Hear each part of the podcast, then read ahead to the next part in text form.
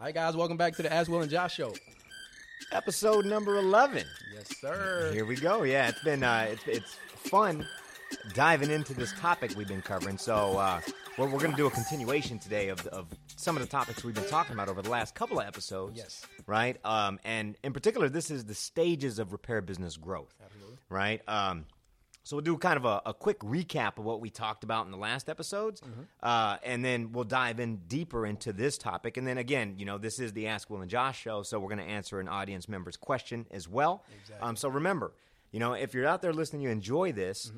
Don't hesitate to leave a question. Go on the website, right? Click the big orange button that says "Submit Your Question," and if we select it, there's a special prize for you that we do, uh, you know, on the back end for you there. But it's important because if if there's a question that we think is relevant to the rest of the our repair community, we definitely want to address that and help you and help the rest of the community as well. So don't be shy. Ask your questions. Exactly. I hope you guys have been enjoying the uh, the series because this is part three. Yeah. Of the series that we've been uh, discussing, which is the stages of business. So today, what we're going to be talking about, Josh? Today is stage two. so we we'll do a real cap, uh, real Oh, stage quick. two. I said three, yeah. Excuse yeah, me. yeah. Stage Well, two. because technically it kind of is, right? So we'll do a recap. So we, we call it the five stages of, of repair business success, but we created a stage zero as well. So we'll start there real quick. Mm-hmm. Stage zero is ideation because uh, throughout the years and up until today, we know there's a lot of people who are in other industries working a job somewhere that might have stumbled across this as an idea of a business to start. Right. So we call it the ideation stage because it's an idea, right? Yes. So you got to flesh out that idea to make sure it makes sense and it's something that you really want to do. Exactly. So we call that stage zero. Right. Which is So- where most people actually get started. Yeah, Right. of course. No matter what business you overstart, Yeah. you always start at ideation, right? It's an idea, and then you got to flesh it out to see if it makes sense. You run numbers, you run, you know, whatever it is that you're trying to do, whether it's software, but whatever it is, right? You you, you prove it out. You got to prove out the model to see if it even makes sense for you to commit to Mm-hmm. one of the next stages that we get into. So the first official stage Mm-hmm. is what we call the entrepreneur stage or the solopreneur stage. Right. And there's two distinct uh, sides to this. And one of the things that's important that we cover is each stage kind of identifies itself through revenue Right. as well as uh, resources that are available to you as far as people goes and kind of what your business looks like so that's whether it's number of employees number of people on your team number of locations uh, whatever that might be Right. there's some unique things that we see Yeah. that um, accompany all these businesses that we've developed ourselves throughout the years helped our students grow Right. uh, coach people through, right? And that's how these five stages have came about. And we've seen this actually not just in the repair business, but in many other industries as well. Right. So, stage one, we broke that into two distinct stages that we've seen in our space throughout the years, uh, because really it's kind of a zero to ten thousand dollars per month covers stage one. Uh, but inside of that, zero to four thousand usually is kind of a side gig sort of individual, right? So Kind of that a, might a side hustle. yeah, it's, um, yes. Kind of a side that's, hustle. That's, that's the right terminology to use, right? that's big right now, Right, right? right, the hustle, Yeah, the side side hustle. hustle. Get yourself a side hustle. Which which what is great about the side hustle is I think why a lot of people are attracted to the side hustle is it's un- it's it's extra income, right? So it's extra Mm-hmm. cash flow, right? Which, which is probably the main reason why people are in it, obviously, but also the flexibility. That's- What- that's what- it. What Yeah, the that's- side that's hustle number two. allows you to do is have flexibility. You can work when you want to work, Right. And how great is that? And that's sexy. That is right. Yeah, sexy. it's sexy to be able to do something that you enjoy doing, Exactly. right? That you do on your own terms, when you want to do it, Yes. or how you want to do it, where you want to do it, Exactly. right? And make the money that you want to make, whatever that target is for yourself. So Exactly. that's that's the definition of a side hustle, and that's the left side of the. Uh, stage one that we Mm-hmm. call right. So again, that's usually zero to four thousand dollars a month. Uh, whether that's you doing it, you know, a- actually that's all part time Mm-hmm. right? No matter what you look like, whether you're flipping phones or whether you're doing repair as a service or whatever that might be, zero to four thousand dollars a month usually is the left side of stage one. Right. Uh, biggest challenge there, time. Time. Right, because you're trading your time and you're going to run out of time to trade. Exactly. Right. Bottom line. yeah. The right side of the equation of stage one is self employed. So now you've made that's the tipping point where you are done dipping your toes in this thing Right. and you done jumped off the edge of the cliff and you're full body in. Right. Nosedive, you're in this thing 100%. And you realize that it works, right? Right. A lot of times at this point you've come to the conclusion that there's something here. That's right. this looks good. There's something if I if I put more resources, more time into Right. it, then what it should equate to is more revenue. That's right. Right. So you, you're moving. You're do- it's more of a commitment, as Josh said. We're, we're committing to just us uh, in this stage. Like it's just me, but I'm committing to more of that with my time and my resources. Right, exactly. And and typically you'll have Uh, four to ten thousand is what we've seen. Uh, pretty typical, right? Four to ten thousand dollars a month in revenue is usually what you're generating. Um, and again, you're a solopreneur. Your biggest challenge at this stage is leads. Yes. Right. You're having a hard time generating enough leads that you could potentially sell to. Right. Right. Because you're getting started. You're wearing all the hats. You're trying to figure this thing out. Yeah. So again. You know, we're just kind of skimming over the surface. If you want to dive deeper into each one of these, go back and listen to the last couple of uh, show episodes where we go deeper into these and we talk about that specifically. So if you feel like that's something that you're interested in or that defines yourself and you want to know more about it, go back to episodes eight and nine, Yes. Check it or out. uh, nine and ten. Check it out. Yeah. Eight, nine, and ten. Listen to all the episodes. last two episodes. yeah, listen to all of them. Exactly. Exactly. Uh, so in this one today, what we're going to do is we're going to dive deeper into stage two. Right. So stage two is what we call the new employer stage. New employers. Right. So you're no longer solo. You maybe you got a business partner on board. You know, maybe however that looks, but you've made a hire. So now you got a team of two to three people. Hmm. Right. Right. This is the epitome of I am committed. You probably have a store Right. at this particular location. You know, however that looks. I really haven't seen anybody do a. Um, a mobile business Mm-hmm. like this yet, unless they're using a fleet of vehicles that they own or control. Right. But usually, the other side of this that lets you know is usually you've got a little more skin in the game, right? It's not just time, Mm-hmm. Right. Because now maybe you got some lease, you had to go out and get some equipment, whether that's you know uh, a fleet of vehicles, whatever that is, Got some employees. some right? And labor you've got costs. Mm-hmm. employees, you got other mouths to feed besides your own, right? Now you're responsible. You're a parent. Mm-hmm. You're responsible for other people. Exactly. Right. Exactly. People are counting on you to be there tomorrow. Exactly. Right? Right? I'm looking up to you to show me the way. Exactly. What are we doing? I'm here to help you accomplish your goal. How are we going to do it? And I Exactly. trust that you're going to take care of me as far as doing what you agreed to, and that's keeping my check what it needs to be every month or communicating to me about it if there's a problem. Exactly. Right? So So, more risk. yeah, significantly more risk, but also more rewards. Mm-hmm. Reward, Right? exactly, So typically at this stage, what we'll see is one to three hundred thousand dollars in annual revenue. Mm-hmm. Right? And again, I see many independent repair shops fall into this. Right. Nationally, there's about uh, what do we say, 1.7 million businesses across all industries that fall into this category. Right. Um, and again, you know, it's two to three people. And your biggest challenge at this particular stage, sales.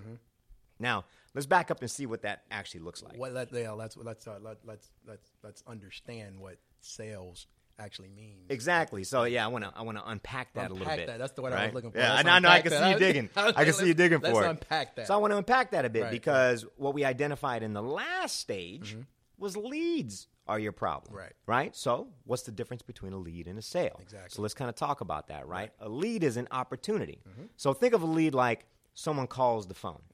Right. That's a lead. You get a phone call. That's a hot lead. Right. Or someone submits an inquiry on your website. Right. That's a lead. Yes. Right?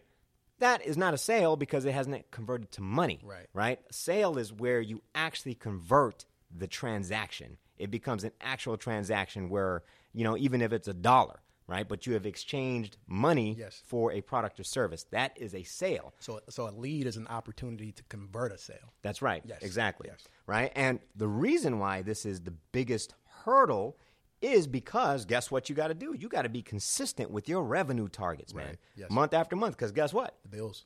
You're responsible for Exactly. people. the bills. Yeah, exactly. You have more responsibility. So what I see a lot of stage two businesses make a mistake Right. is they don't know how to become a sales focused organization. Right.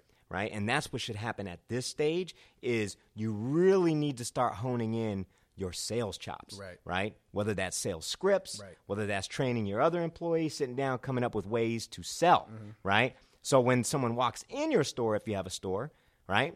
Good job, you converted the lead to a hot lead. Right, They're right. in your store. it get- it How do you make sure that they don't leave without spending some money with you? It doesn't get any hotter than that. Right. Like the hottest the league could be is, is standing right in the store that you pay for each and every Exactly. month. It can't get any hotter. Than that. Exactly. So it's time for you to convert at this point. You have to convert that to a Yes, sale. absolutely. Right? So your goal is to make sure that that person does not leave without spending some money with you. Exactly. No matter how small, Exactly. right? No matter what it is, you need to be able to convert that sale. So, one of the other reasons that this is a challenge is because this is early in the game where maybe you don't have things systemized yet, Mm-hmm. but you really got to start thinking about what it looks like to systemize your business. So, whether that's scripts, Right. Right? I remember uh, back when I first started in in the repair store business back in 2008 this was actually one of the very first things that we learned to focus on quickly was we have people in here Right. so how do we convert on a consistent basis Right. right because maybe i'm good at converting a certain type of customer and maybe you're good at converting a certain type of customer but between the two of us we're not consistent Exactly. right maybe one of us are outshining the other one so we got to figure out ways to be consistent in those conversions so that's where good sales scripts come in right And sales scripts aren't just relevant for the phone even though you should do those for the phone as well they're very relevant for when people walk in your store Mm-hmm. Face to face. right you should have a way of greeting them like for us we always said make sure you greet the customer within 20 seconds of walking in the store Right. even if you're tied up with someone else you make sure you greet them let them know you're going to be right with them Right. right? Then you got to have a way to convert them. And it's not always like going straight for the jugular for the sale, right? But there's a process to this thing. Mm-hmm. Right. The other thing is you got to make sure you understand how to upsell, Right. right? Because just because you sell something to someone doesn't mean that you don't push the ticket to be higher so you're maximizing your profit on that particular transaction. Exactly. Josh, why don't you give us an example of a, of, of one? Because I'm sure you, you you've experienced that before, where you have done say repairs. Because we're Right. talking about the repair business, right? What goes with the repair that you can upsell? Give us an example of an upsell on say a repair. Yeah, Right. uh, man, there's a lot, right? There's a lot. So I'll give you an example of some of the things we used to do. One of the easiest things to do, and we started teaching this like six years ago or something like that, if not longer than that. Right. But tempered glass right now, like if you're in the business, you're gonna be like, oh, that's obvious. But it didn't used to be so obvious. and if it's not obvious to you, and, and, and please keep in mind, like we deal with uh, you know, students and people in ideation stage from all over the world. Right. So just because something seems obvious to you in your market doesn't mean that it's obvious to someone in South Africa or into Iceland or something like that. Right. Which is why we got to cover these things. But tempered glass is a very, very and back then it wasn't just tempered glass; it's a screen protector Right. right? If you came into a repair shop with a broken screen, you know what the easiest upsell is? Mm-hmm. Hey. Let me get you to protect this screen we just spent money and time repairing for you, Yeah. right? Yeah, so it's- that's it's that- one of them. It's that pain point, right? For If sure. Customer just experience pain having downtime or time away from the device that they value very much. Right. And so what you're trying to do is tap into that pain and say, hey, let me alleviate some of that for you by giving you this upsell on a screen protector. Exactly. That's the perfect time. Exactly. You know what it's it a is? hot lead. It's the same as when you go into uh, uh, the. uh, It used to be Incredible Universe, and then they changed to uh, Fry's Electronics. I don't know. They're, it's here in the U.S. I don't know. I've never seen them actually in some of the other countries I've been in. Right. But man, these guys are experts at the upsell. Right. Right. So let me kind of give you an example of the way it works. Right. So Fry's Electronics is an electronic reseller, Mm-hmm. right? And a lot of times they have open box stuff. So if you return it, guess what? They don't necessarily just liquidate it the way like some forward retailers like a Best Buy does. Right. They'll put that used product right back on their shelf and say, "Hey, this has been open. This is an open box open return." box, yeah, open box. sale. right? But you can get some killer deals on some stuff at Fry's Electronics, right? And they carry all kinds of stuff. So what they did that's super smart is they make you walk through the daunting maze of upsells, Right. right? So you're going through a maze of, you know, uh, gum sticks and candy and SD cards and CDs Right. and books Very strategic. and like headphone. Man, Yes. and it was long. Like literally, you would stand in lines. They would cattle trough you through these lines, Mm-hmm. Right. Mm-hmm. like herd you, right, back and forth through a maze. And left and right, there is nothing but last minute give me items Right. right? So whatever you came in for, maybe it was a, a hundred dollar hard drive. Right. Man, it's hard to get out of there without buying, you know, an iced tea, Right. Or you know, a bag of a, a bag of chips, or you know, a pair of headphones, or I mean, whatever you- it You is. see it all the time. I mean, you see it in the most the most consistent place you ever see it is like at the grocery store, right? Right. You go buy the milk, but on your way out, right there in line, while you're standing waiting, there's Right. chocolate looking you in the face. Exactly, right? or a That's little the- candy toy. They get me Exactly. like that all the time because my daughter sees the toys. I had to buy a Pez dispenser at the store the other day, right? Exactly. Because she saw the Minnie Mouse Pez, so I Exactly. had to get Pez. Exactly. upsells all the time, right? upsells all the time. You, you're being upsold when you don't know sometimes that you're being Right. upsold. So pay attention to these things though, because they work. Right. And you know, there's a little bit of a. I I went around my back to touch my nose on that one, but I want to kind of really explain it's to the you like concept of the understanding concept of how- understanding. uh, how important it is and how powerful it actually is, and how people leave a lot of money on the table by not doing effectively upsells. That's right. Right. So, for an example, right, to dive deeper into that, and I'll give you some other examples of good upsells, right?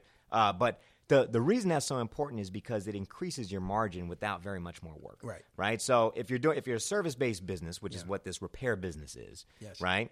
Again, we like to use the rule of thumb that you know your cost of goods should be about thirty percent, Right. Right, so it should be you know, maybe thirty bucks is what it's costing you for your screen and, and your labor or whatever Right. on a hundred buck repair, Right. Just rule of thumb, Right.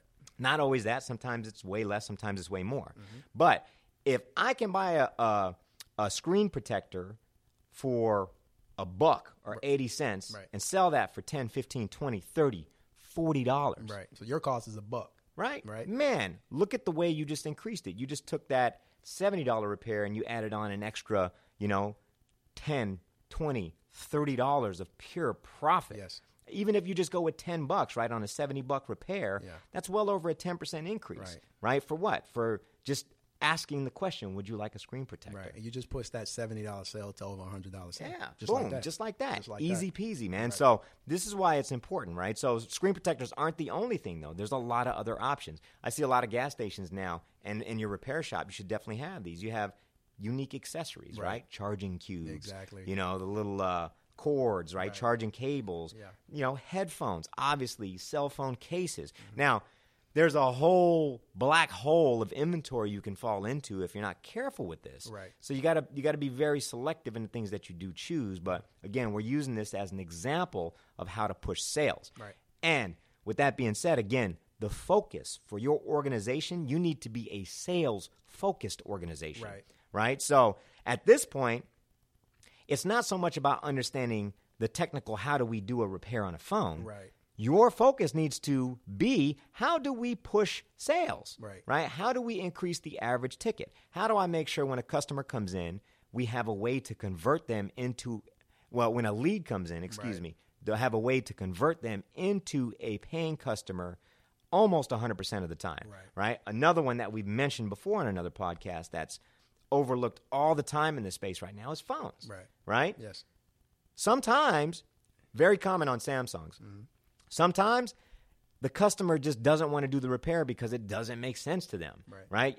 I you're asking me to pay two hundred dollars or two hundred and twenty dollars for a repair on my Samsung. I'd rather just buy a phone. Right. Oh, you know what? That's right, Susie. You know, how about I offer you this other phone instead? Right. Right. It's only two hundred and fifty dollars. Right, and then I can buy your old phone from you to Absolutely. offset that cost. Absolutely. Right right? Guess what you just did? Boom, you just converted and made money on a sale. Plus, you got a device that you could refurbish and resell to the next customer that comes in. Mm-hmm. Right, Or you could parts harvest to lower your, your inventory. Exactly. Man, there's a lot of different ways to slice this baby up. But but this is where and, and this is where in the classroom we used to talk about a lot. We used to talk about the difference between working in your business and working on your business.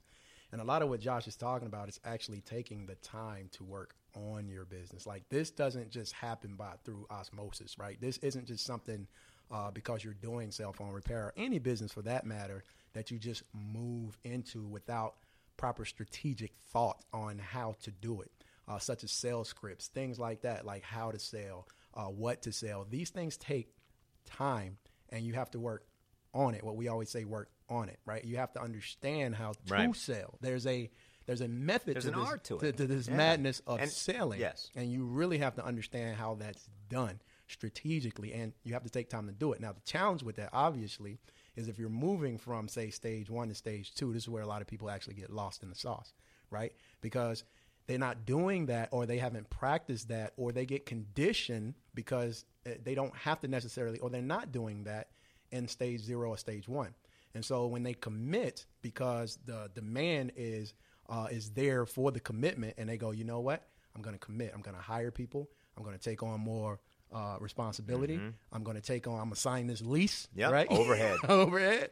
Right. Now you're in this place where you've committed to, to to sales. This is why we're really harping on. I know we're harping on sales a lot for this, but it's important because you've committed to the sale. Now you have to make the sale in order to cover the nut each and every month, right? And the expectation uh, from your employees and your customers. So, again, what we used to talk about in the classroom a lot is that transition in your mind to take the time to work on your business and not just in your business. Because in stage zero and stage one, a lot of times people are working in their business, they're maintaining their their demand and their Well, requirement. you're focused on the service. Exactly. You focus Right. on the- And that's and- usually and what learning, it is. And training. Yeah, you're and learning, exactly. and but all you're that focused learning on is that coming early with it. stage stuff of Exactly. like how do I provide the service that I'm here to provide, which is Exactly. important. Exactly. Right? But as you scale and as you hit stage two Right. for revenue, if you want to push beyond this, remember that's what we're focused on is how to push beyond this because Exactly. this is going to be your biggest hurdle Yes. is how to become a sales focused organization. Exactly. Right? Which means that your conversations with internally and what you focus on should be less about how to repair something Mm-hmm. and more about how do I sell stuff, right? How do I make sure I'm selling more? How do I how do I convert more people? Right. Not even so much how am I driving leads in because that's a constant ongoing by the way, Right. but that's not your biggest hurdle at this stage. You probably have already figured out some ways Right. to generate leads on a consistent basis. Right. But now what it is is you're not converting those leads well enough. Right. right? It's one thing again, it's it's a vanity thing, right? Right. It's a vanity thing to say, "Oh, you know, I've got, you know, 100 phone calls a day." Yeah. Okay, well that's great. We've seen that. But how many of those phone calls are that are turning into paid customers? Exactly. Right? If you're only converting 10 of those customers a day, Right. that's a 10% conversion rate. You got some work to do Exactly. right? You got some work to do. So you need to really go to work and sharpen your pencil to figure out how can I be more persuasive to convert these leads into more sales. Mm-hmm. Yes. Again, I feel like I'm harping that, but again, It's that important because it's the commitment. Yes. This stage is the commitment. You've really Exactly. committed to the responsibility of the overhead that you have to pay. That's right. Each and every month. And that's not going to stop. right. And so if you don't know how, and this is where we see, and the reason why, and I'm glad we're harping on it because what we see, we see this to be the biggest, and- and you correct me if I'm wrong, Josh, but I've seen this to be the biggest fail point. Yes. For most people in this business, is this particular transition where people actually start to go in the wrong direction. Yes. They yeah. actually Usually they go start to backpedal, right? Yes. Because either here's here's how it works, right? One of two things: either they feel like, oh, well, I know what the next thing to do is. Let me just open another location. Mm-hmm. Mm-hmm. Right? Let me open another location because I feel like we've maxed out. Like Right. we're, we're hitting good revenue numbers, but I want to increase my revenue. Right. So the quickest way to do that is to open another location. which which can be the quickest way to it could be a spiral to death. For Mm-hmm. sure, Right? Because if you're not a sales focused organization, Yes. now what you're doing is you're spreading yourself, who's probably the sales generator, Right. you're spreading yourself too thin between physical locations, Mm-hmm. right? So now it's harder for you to generate those sales. Mm-hmm. It's harder to get those leads converted because you're not there doing the sales. Right. And whoever you left behind might not be good at sales, especially if they're a technician. Right. Right? So there's some things to balance here Exactly. that you really have to focus on. So to that point, it's a very important point that you Yeah. bring up, man, Yeah. because it's so true that a lot of times by not being focused on sales, we focus on the wrong thing Mm-hmm. Right. as far as what we think it's going to take to grow. Yeah. Right. yeah We, uh, me and Frankie say all the time, "What's the biggest way to solve a problem? Throw money at it." Right. Right. That is not always the answer. Right. Right. That sometimes is a quick way to, to burn through a lot of money. Yeah. Right. But at the end of the day, again, sales. and I- I'll tell you one of the biggest things that I remember. One of the biggest problems, you know, I love stories, but one Yeah. of the biggest problems we used to have, uh, and I remember, I remember you and Frank talking about this all the time, is how do we inspire or incentivize our employees, who we've now obviously hired in this stage, Right. to actually sell, Right. right, as opposed to just repair. Right. right? Because what we would have and what you guys may face a, good lot of point, times man. Yeah. is the, the the combination of tasks that a technician typically does in this stage of business, which means you have such limited resources of people that people are wearing several hats. So your technician at some point has to be your s- sales team. That's right. Right? And so with that, a lot of times what you'll find, what you guys are going to find is technicians like to fix things, right?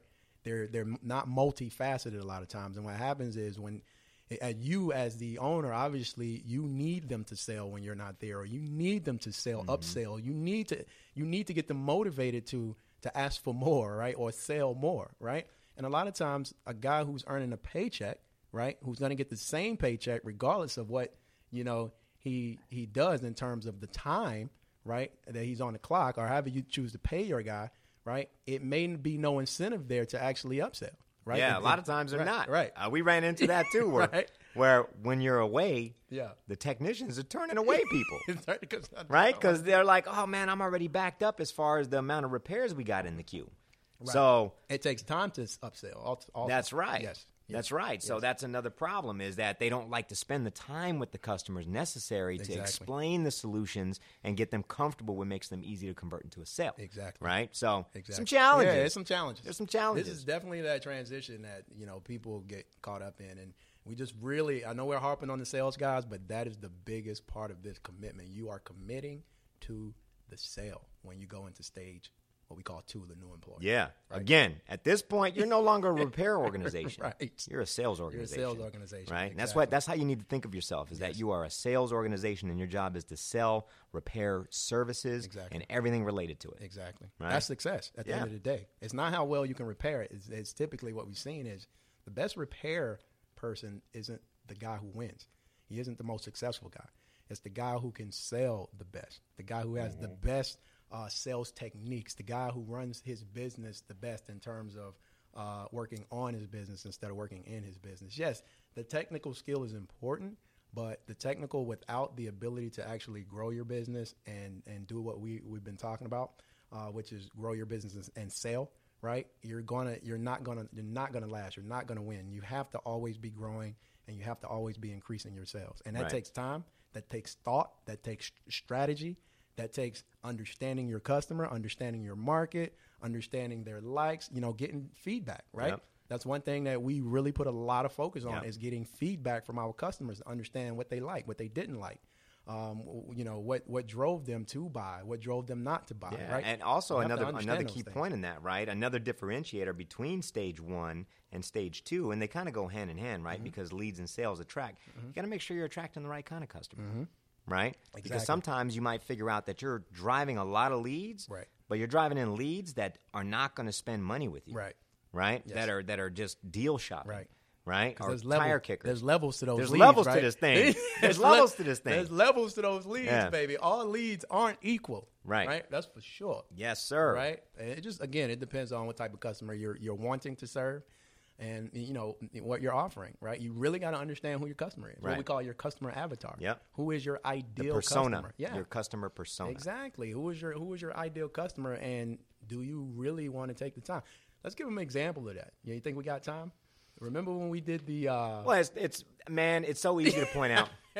right and and it's funny because i know anybody in the business has Right. probably tried this right? Right. and there's ways to work so don't get this don't take this wrong and i'm please don't take this and run with this if, if you're not you know in a place where you can do this Mm-hmm. right but we were running groupon ads for a while I didn't even say it, guys. I knew he was. Right. I knew he knew exactly what I was Yeah. talking about when I was like, "Let's give him an example." yeah we were running we were running groupon ads and man you know you want to talk about learning about customer avatars we, we learn really quickly about customer avatars, right? so there's a couple of customers that I learned really quickly Right. that it's not a bad customer, It's not a bad but it was different than the type of customer we were used to serving. Exactly. And what it turned into was a large amount of customers and Right. leads, Right. Right, but Which a was- very which was exciting, What you pursue, you assume to be great. Like, Right. man, we're getting a lot of leads. Right, but at the same time, we're doing it for less margin, Exactly. Right, because we got to give Groupon a Exactly. percentage of that. Number one. right? So yeah, we're doing more volume, but we're making less money per, which is Working harder. working harder, Spending more stressing time. the team out more, right? Exactly. Stressing the team out more,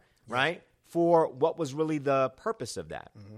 you know? So for for me, it it took us a second to kind of step back and figure out. Okay, I see. There's a difference here, right? Because our normal customer, we were loc our, at this location when we were running this, Right. Uh, it was in a very well-to-do area, Right. Right. Average median income of ninety thousand, Right. Right. So it's not. It's not a, a typical area by any means, Right. um, and it was a different type of clientele that would come in there. Mm-hmm.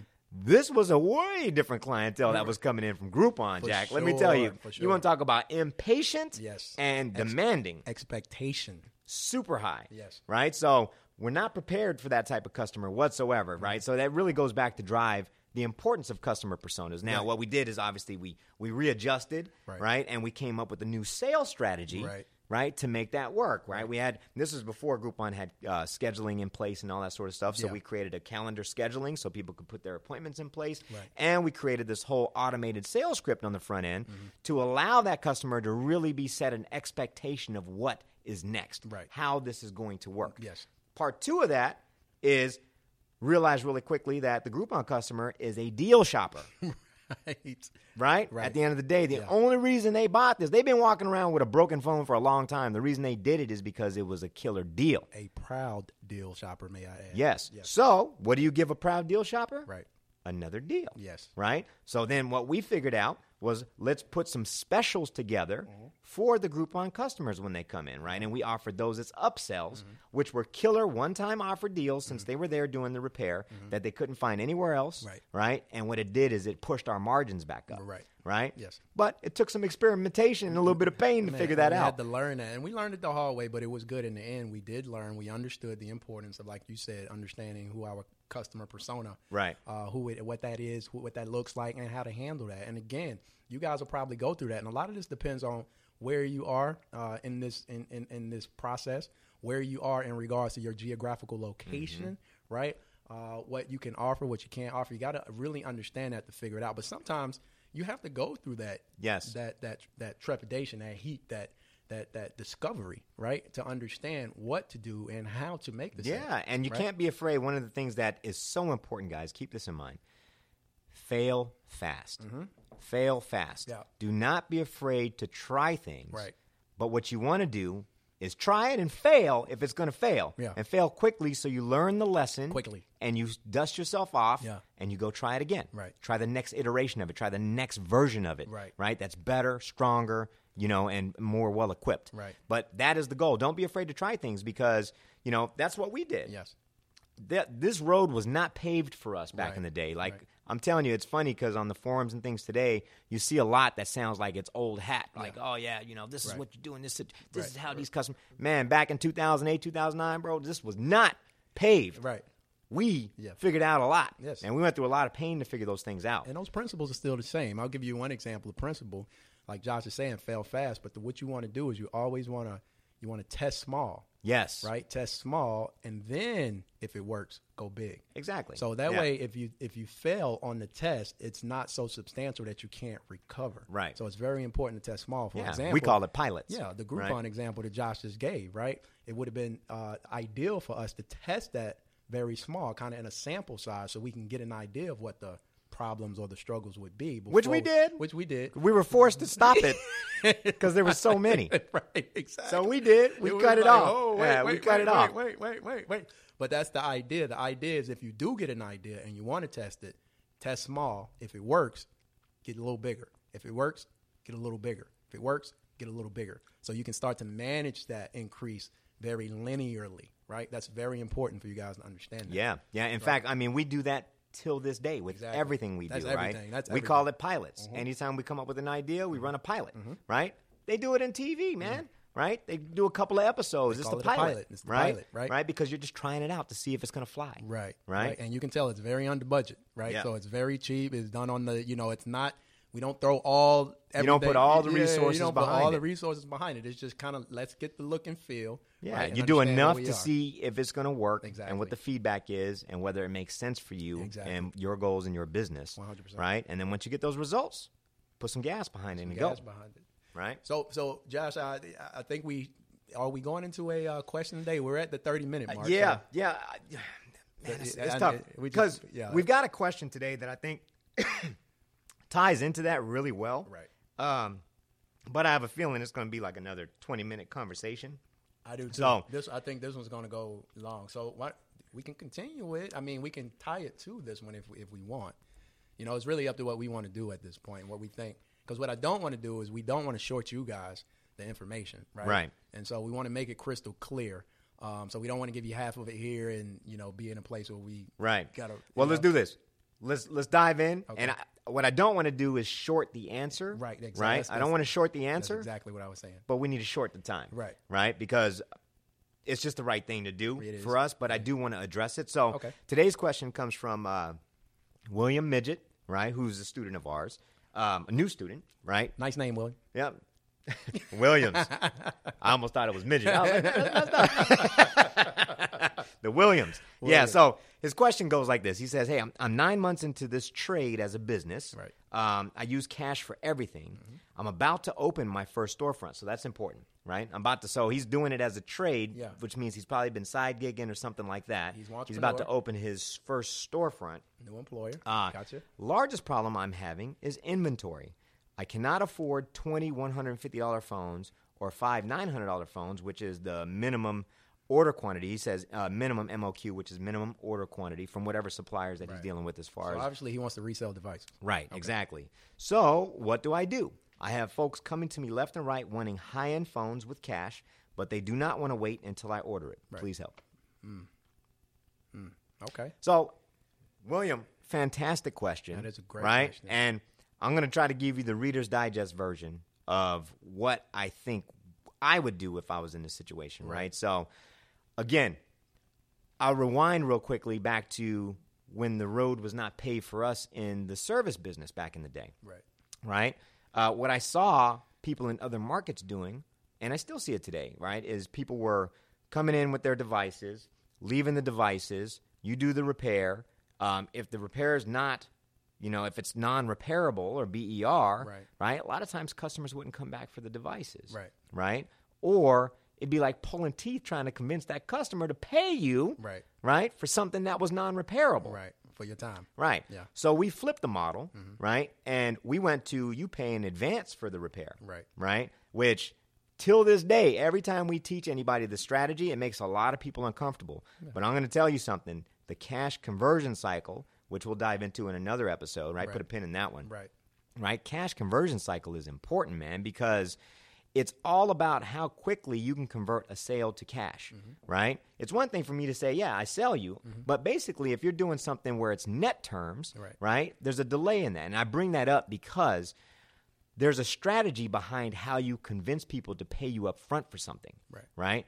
And the reason why I thought this was a fitting question for today's show is because this is a sales problem, Mm-hmm. right? At the end of the day, I know it feels like an inventory problem, Right. Mm-hmm. but this is a sales process problem because what I think there's two ways of going about this, right? If you've got customers coming to you left and right that want to buy phones, Mm-hmm. Right. you need to solve this problem because you're leaving a lot of money on the table. Absolutely. Right? Number one. So 100%. the easy answer would be go get a line of credit. Right.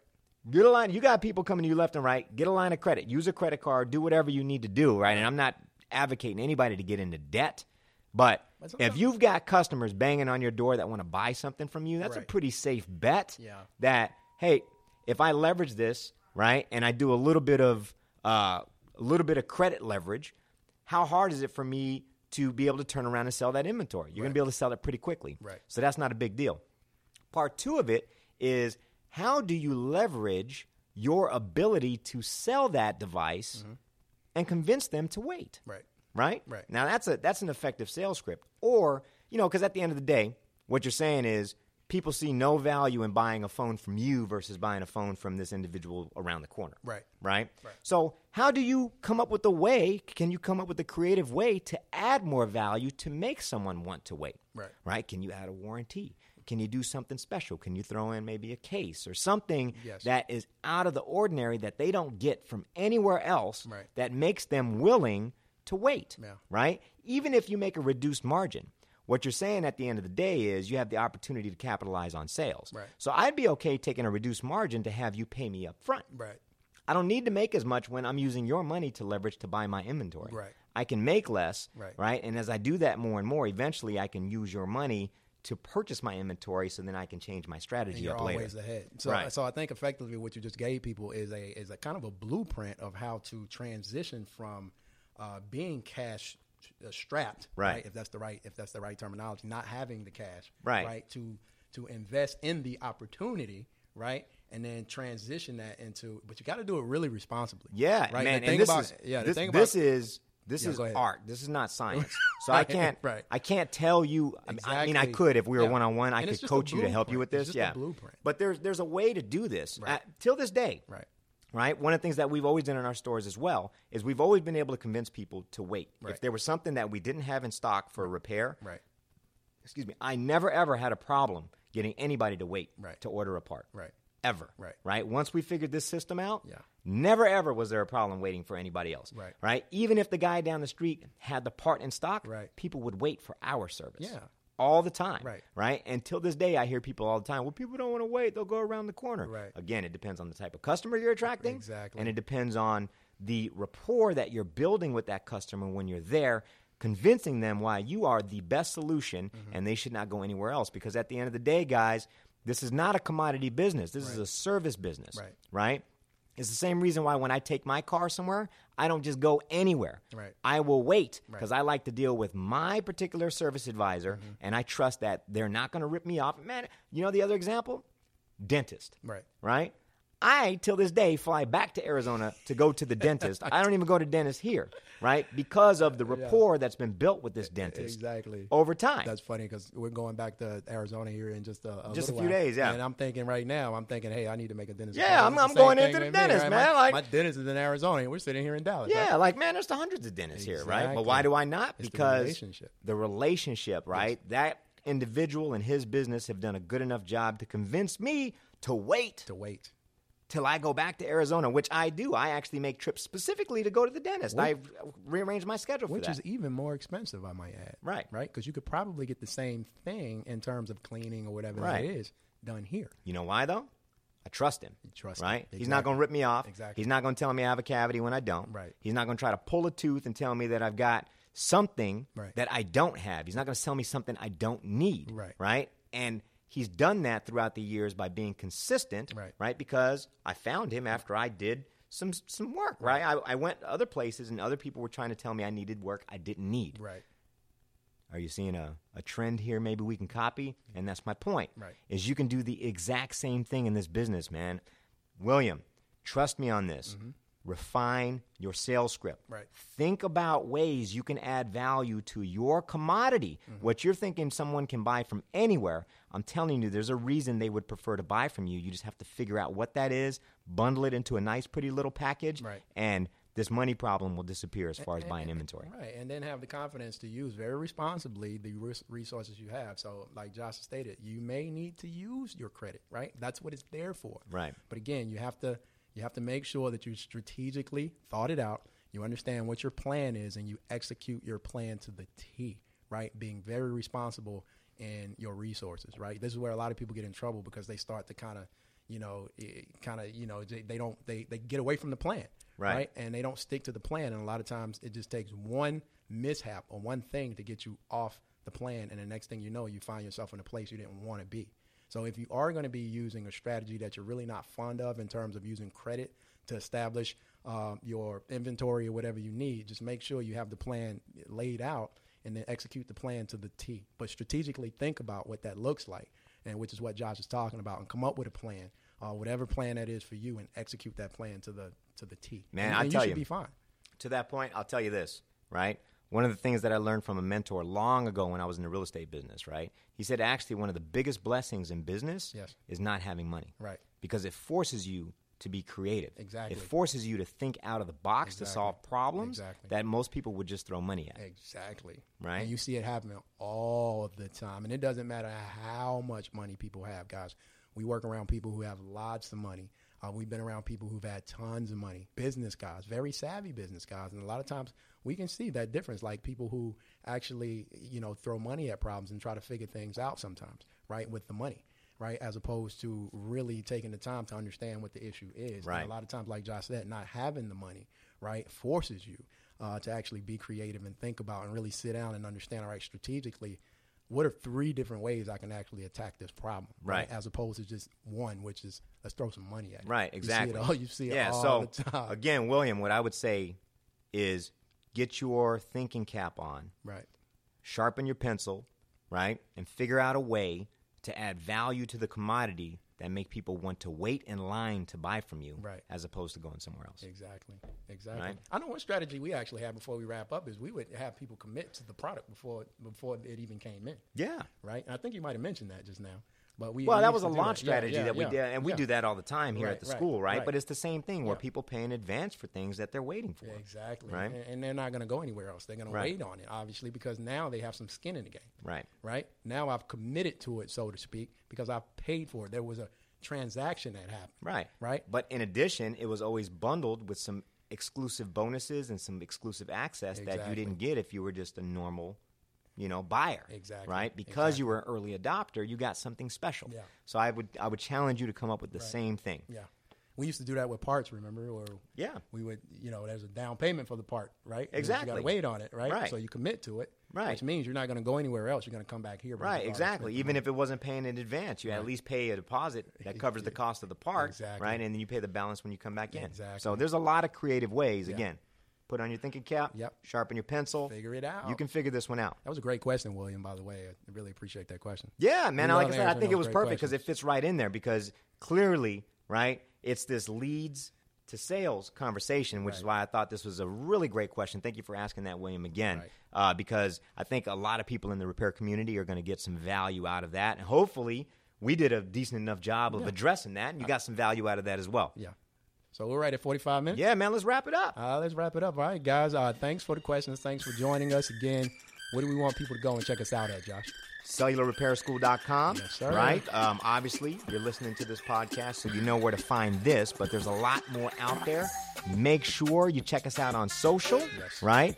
Leave some comments, post some things, look for the hashtag repair right, Repair Right, right? exactly. Because I missed it that you time. missed. I was waiting on you. I was leading you in on that one, man. I was thinking too much, man. Yeah, I was leading you thinking in too on much. that Yeah, one. yeah. But again, you know, again, that's that's the whole goal of this thing, guys. Is it's not just about how you do it; it's about doing things the right, Right way. way, right. So again, hashtag Hashtag repair repair right. right, exactly. Until next episode, Ask Will and Josh. See you guys on the next one. we're out. See you guys. Have a good one.